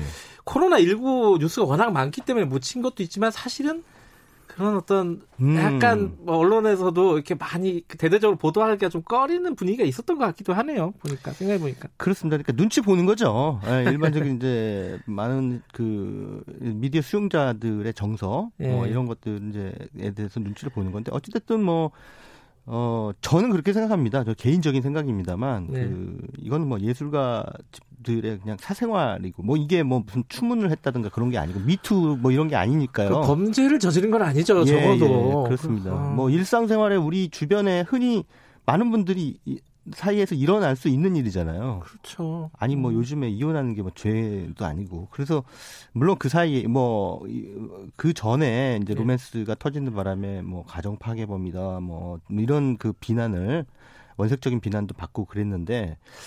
그게 이렇게까지 비난을 받고 또 그 이 미디어가 시청자들의 눈치를 보면서 뭐 한국 영화로선 정말 오스카 수상에 버금가는 경사인데 이거 제가 물론 비록 제가 호주에 있었습니다만 네. 오스카 수상했을 때 그 봉준호 감독의 기생충 때하고 너무 다른 거예요. 그러니까 음. 그때는 전화통에 불이 났어요, 제가. 아, 여기저기 뭐 인터뷰 요청, 예. 코멘트 받으려고. 여기서 예. 와라, 나와달라. 뭐. 예. 한 통도 안 왔습니다, 이번엔. 어떻게 그럴 수가 있습니까? 미디어, 언론.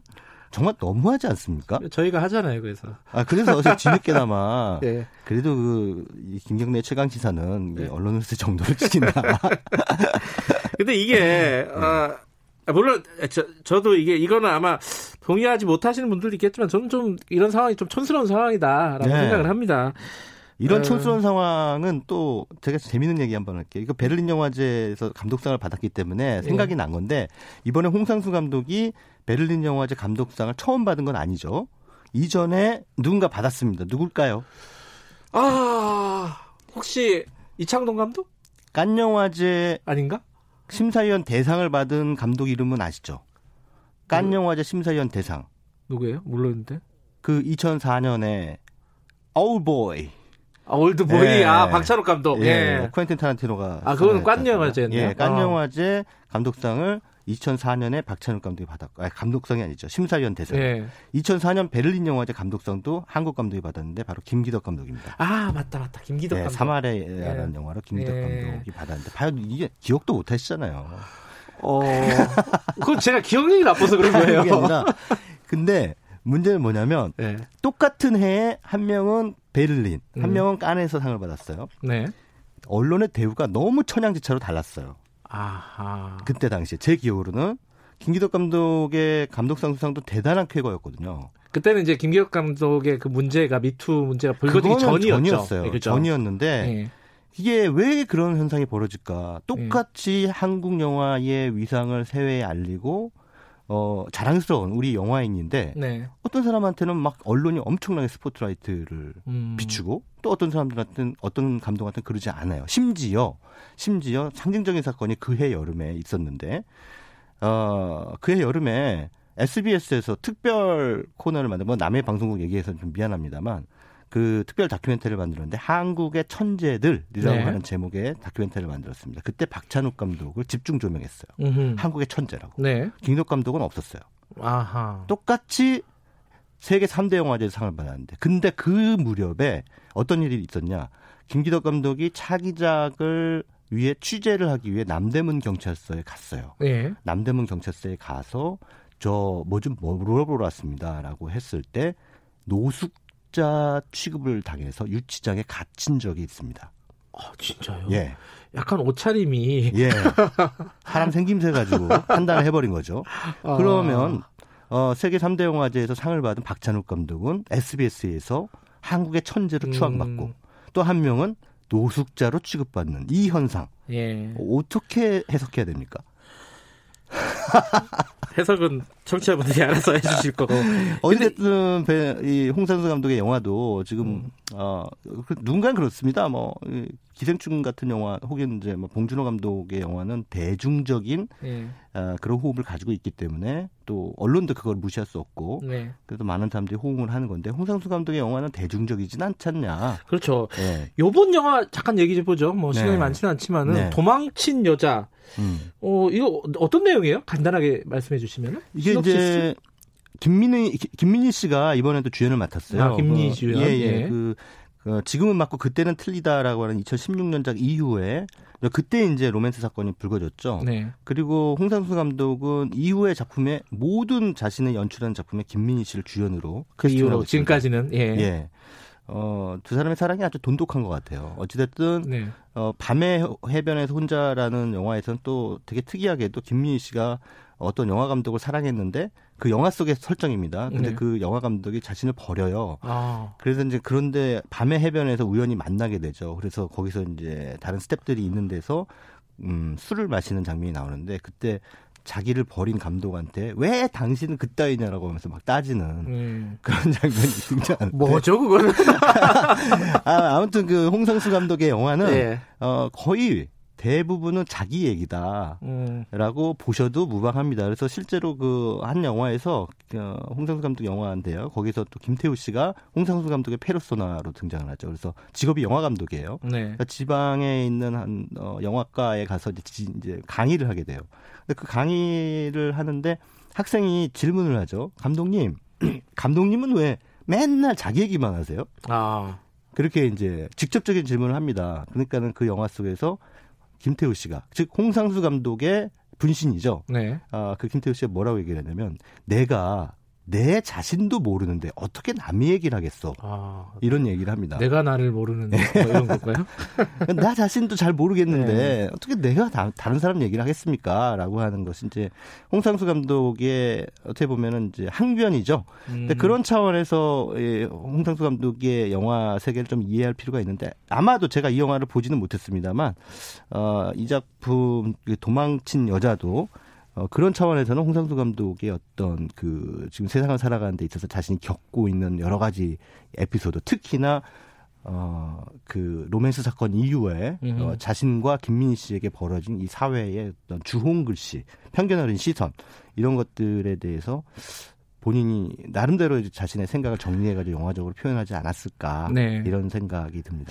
그래, 예전에 그 홍상수 감독 영화를 기억해 보면은 항상 주인공이 남자들이었어요. 그렇습니다. 약간 좀 찌질한 지식인 맞습니다. 계층의 남자들이었는데 예, 예. 주로 이제 감독들이 많았어요. 그죠. 근데 예, 예.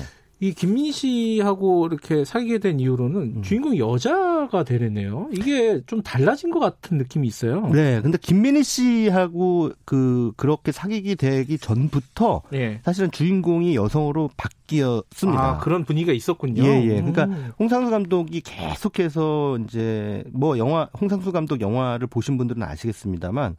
어, 영화 속에 등장하는 남자 주인공들은 대부분 홍상수 감독 자신을 대변합니다. 그리고 네.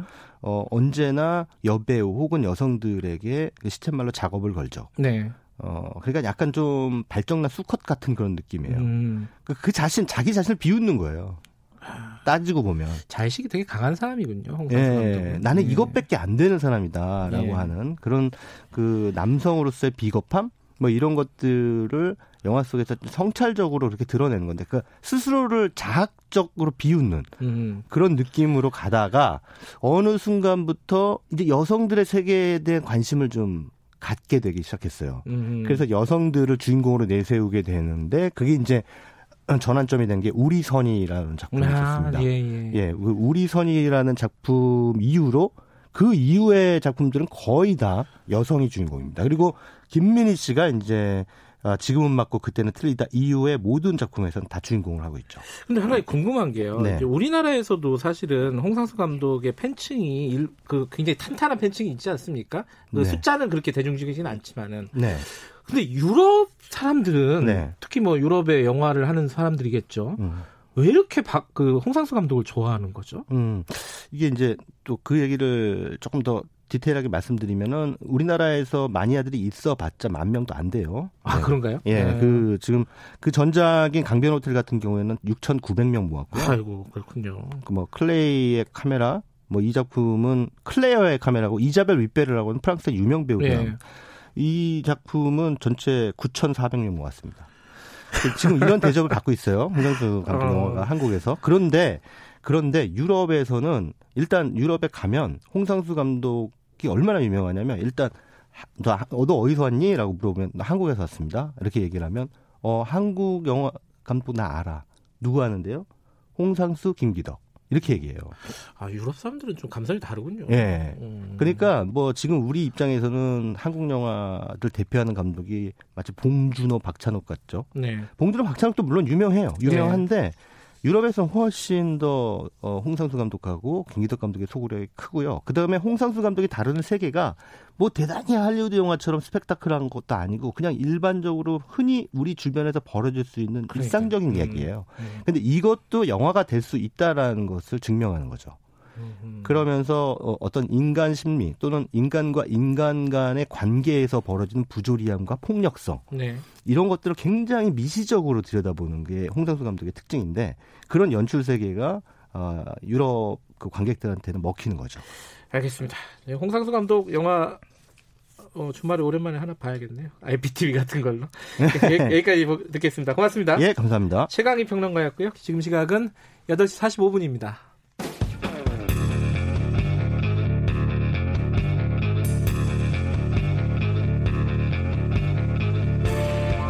당신의 아침을 책임지는 직격 인터뷰 김경래 최강 시사. 네, 김경래 최강 시사 듣고 계십니다. 아까 어, 일부에서 잠깐 말씀드렸는데 마스크 마스크를 알려드리는 시간을 가져보겠습니다. 지금 어제 어, 보건당국에서 마스크 사용 지침을 조금 바꿨습니다. 면 마스크도 괜찮다. 그리고 일회용 마스크, 보건용 마스크도 어, 한 번 정도는 재사용해도 된다. 뭐 이런 취지로 좀 바꿨습니다. 헷갈립니다. 이게 어디까지 이게 가능한 것인지. 그래서 가천대 길병원 감염내과 엄준식 교수님 연결해서 궁금한 거를 모조리 물어보도록 하겠습니다. 교수님 안녕하세요. 예, 안녕하십니까.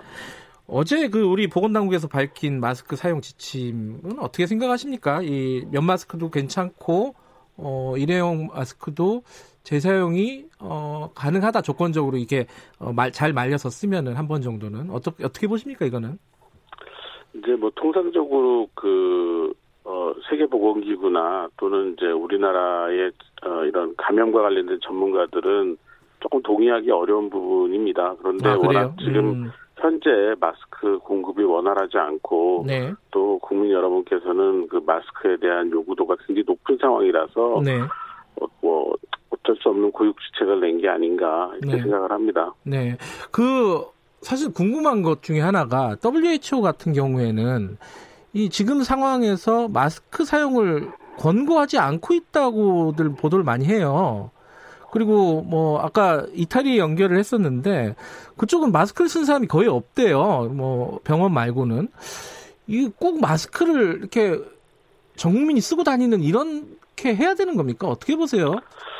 그러니까 이제 꼭 마스크를 써야 되는 경우가 있습니다. 그 식약처가 발표를 한 것처럼 네. 뭐 병원을 방문하거나 네. 본인이 기침, 콧물 같은 호흡기 증상이 있거나 네. 또는 이제 뭐 이렇게 대중교통을 운행하는 분이나 뭐 판매원처럼 어 여러 사람하고 이렇게 접촉을 해야 되는 분들 네. 그리고 또 이제 고위험군에 해당되는 분들이 밀폐된 공간 같은 데를 가야 되는 경우에는 마스크 착용이 필요하다고 생각을 하고 있습니다. 네. 아, 그러면은 어, 평상시에 이렇게 야외 같은 데서 쓰거나 직장에서 혼자 책상에서 일하는데 쓰거나 이럴 필요까지는 없다는 말씀이신가요? 그러니까 뭐 외, 외부에서 이렇게 환기가 잘 되는 상황에서 네. 이 사람의 밀도가 적은 곳을 다닐 때 마스크를 반드시 쓸 필요는 없다고 생각을 하고 있고요. 네. 그 다음에 직장 내에서도 이렇게 아주 밀접하게 거리를 어, 두고 이렇게 마주보고 일을 해야 되거나 뭐 이런 상황이 아닌 그런 네. 상태에서는 마스크를 피, 어, 착용할 필요가 없고 아까 말씀드린 것처럼 이제 그런 상황에서 본인이 호흡기 증상이 있다면 그때는 상대방을 위해서 꼭 끼워줘야 되겠죠. 아, 본인이 증상이 있는 사람들은 반드시 껴야 네. 되고 예. 네, 네. 병원 갈 때는 꼭 쓰고 네. 어, 그런데 이제 어, 아까 제가 말씀드린 두 가지가 궁금합니다. 첫 번째, 면 마스크는 어느 정도까지 괜찮은 겁니까? 통상적으로 면 마스크 천으로 된 거죠. 이제 네. 이런 마스크는 사실 이제 뭐 코로나 바이러스뿐만이 아니라 다른 호흡기 바이러스 입장에서 보면 네. 이 면을 구성하고 있는 그 어, 이 재질 사이의 공간이 네.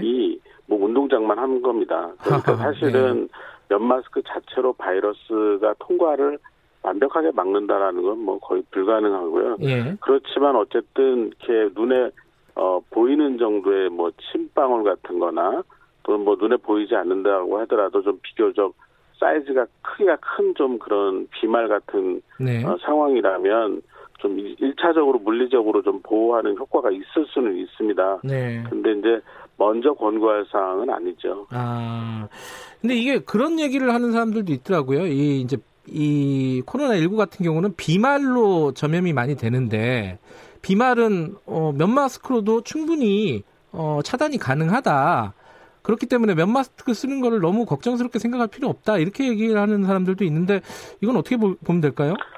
그러니까 예방 효과라는 측면에서 보면은 네. 그 비말을 막아내기에는 그러니까 아주 그 농도가 높은 비말을 막아내기에는 면 마스크는 뭐 적당하지가 않습니다. 그리고 음. 이제 실제로 면 마스크 같은 경우는 뭐 삼십 분에서 한 시간 정도 착용을 하다 보면 뭐 일회용 마스크도 마찬가지인데요. 네. 이 앞부분이 이렇게 수분으로 젖게 됩니다. 네. 이제 이렇게 되면은 실제로 필터 그러니까 걸러내는 효과가 굉장히 줄어들고 네. 또 이제 그 위생상으로도 그렇게 좋지가 않아서 어 장기 사용에는 좀 부적합하다고 생각을 합니다. 음. 이 일회용 마스크를 말려 가지고 재사용하는 거는 어떻게 보십니까? 어 이게 이제 얼마나 썼느냐가 중요한데요. 사실 아. 이걸 얼마나 썼는 쓴 경우에 재사용을 할 수 있다라는 그 기준이 없습니다. 그러니까 네. 식약처에서도 뭐 일시적으로 썼 쓰는 거의 경우에는 이제 재사용을 하라 그러는데 이제 일시적이 얼마나 이십 분인지 이십 분인지 삼십 분인지 잘 모르는 거죠. 그런데 어찌됐건 뭐 어, 주관적으로 판단을 해서 긴 시간이 아닌 그런 사용을 사용했을 때는 네. 이렇게 환기가 잘 되는 곳에서 어, 본인이 어, 다시 한번 사용하는 거를 어, 권고를 하고 있습니다. 음. 근데 이제 몇마 아, 일회용 마스크를 다시 쓰는 사람들도 이걸 한번 씻어서 쓰는 사람들도 있고, 어, 그리고 뭐 공공오오님 같은 경우에 미세먼지 털어주는 기계에 마스크를 돌려서 사용하는 사람들, 뭐 여러 가지 방법들이 있을 텐데 이런 것들은 어떻게 생각하십니까? 그냥 말려서 쓰는 게 좋은 건가요? 아니면 네, 네 환기가 잘 되는 곳에서 이렇게 좀 말린 다음에 쓰는 게 제일 좋고요. 뭐 예. 드라이어나 뭐 전자레인지 예. 뭐 이런 걸 사용해서 말린다든지 아니면 물로 세척하고 이런 경우에는 그 마스크의 그 재질 구조 자체를 변경시킬 수가 아. 있기 때문에 어, 별로 바람직하지 않습니다. 혹시 그 소독약 뭐 알코올 같은 걸로 소독을 한 다음에 뭐 쓰면 어, 어떠냐라고 한상열님이 여쭤봤는데 이건 어떻게 생각하십니까?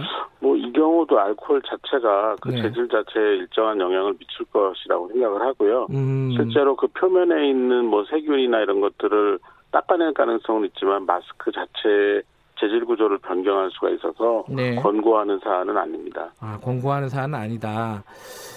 그래 이제 어. 보건용 마스크를 쓰는 것도 여러 가지 또 이 뭐랄까 등급들이 있지 않습니까? 뭐 케이에프 구십사니 팔십이니 막 이런 것들이 있는데 어느 정도 사용하면 되는 겁니까?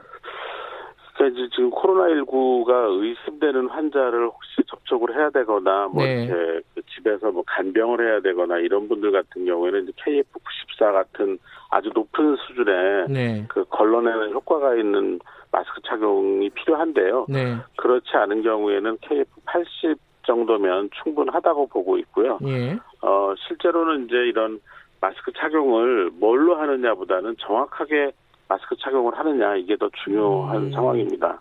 그 정확하게 한다는 건 어떻게 한다는 말씀이시죠? 어 일단은 그 우리가 마스크를 착용할 때 이제 앞면과 뒷면을 좀 정확하게 아셔야 되겠고요. 네. 이제 그 앞면과 뒷면을 확실히 구분할 수 있는 마스크의 경우에는 착용하는 과정에서 이제 코 쪽에 코와 입을 동시에 가리는 게 충분히 동시에 가리는 게 필요하고 네. 코 위쪽에 이제 이렇게 가느다란 철사 같은 것들이 있어서 예. 이 코 주변으로 이렇게 정확하게 이렇게 얼굴에 밀착시키는 작용이 과정이 필요한데요. 네. 이런 것들을 잘 지키고 버릴 때는 네. 이 귀에 거는 끈 부분만 잡아서 버리는 어, 그런 정확한 착탈이 과정을 이해하시는 게 중요할 것 같습니다. 음 그리고 또 하나가 이 그런 사례가 있었다고 해요. 그 엘리베이터에 확진자랑 같이 타기만 했는데 전염이 됐다. 그래서 이게 어, 이 평상시에도 계속 마스크를 써야 되는 거 아니냐 이런 생각을 할 법도 한데 이건 어떻게 보십니까? 굉장히 그, 그 흔하지 않은 그런 상황이라고 보고 있고요. 그런데 예. 어쨌든 엘리베이터라는 공간이 굉장히 그 좁고 예. 어, 다른 사람과 밀접하게 접촉을 할 수밖에 없는 상황이어서 여기에 이제 확진자가 있어서 기침을 하게 되는 경우에 네. 마스크를 쓰지 않으면 이 바이러스가 몸 밖으로 나오게 되고 네. 그걸 들이마시거나 아니면 그 비말이 들러붙어 있는 뭐 버튼이나 이런 표면을 만지게 되면 감염이 가능하거든요. 음. 그래서 뭐 통상적으로 이렇게 엘리베이터 같은 공간에서는 마스크를 착용하는 것이 저는 개인적으로는 바람직하다고 생각합니다. 네. 아, 그 요즘은 방진 마스크 있잖아요. 산업 현장에서 쓰는 거. 네. 그것까지 막 구매해서 쓰더라고요. 이거는 네. 효과가 있는 겁니까? 어, 이거는 좀 평가가 좀 필요하긴 한데 사실 네. 면 마스크보다는 훨씬 나을 거라고 생각을 합니다. 아하, 그래요? 네.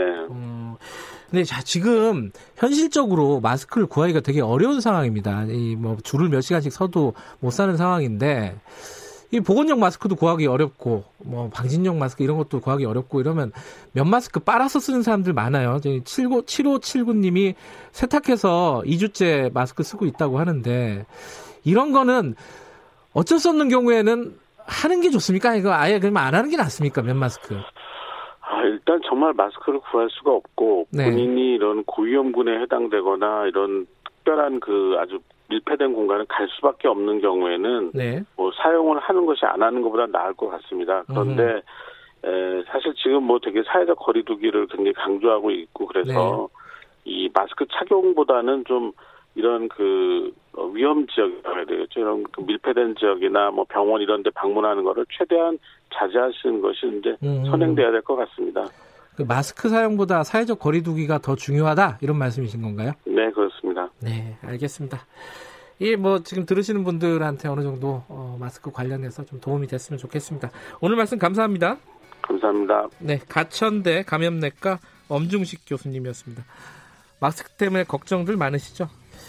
어, 말들이 다 다릅니다. 조금씩 조금씩 어, 전문가분들도 조금씩 조금씩 다른데 어, 지금 현실 가능한 부분에서 좀 스스로 판단할 수 있는 영역이 조금 있는 것 같습니다. 그 분들 좀 고려하셔야 될 것 같고요.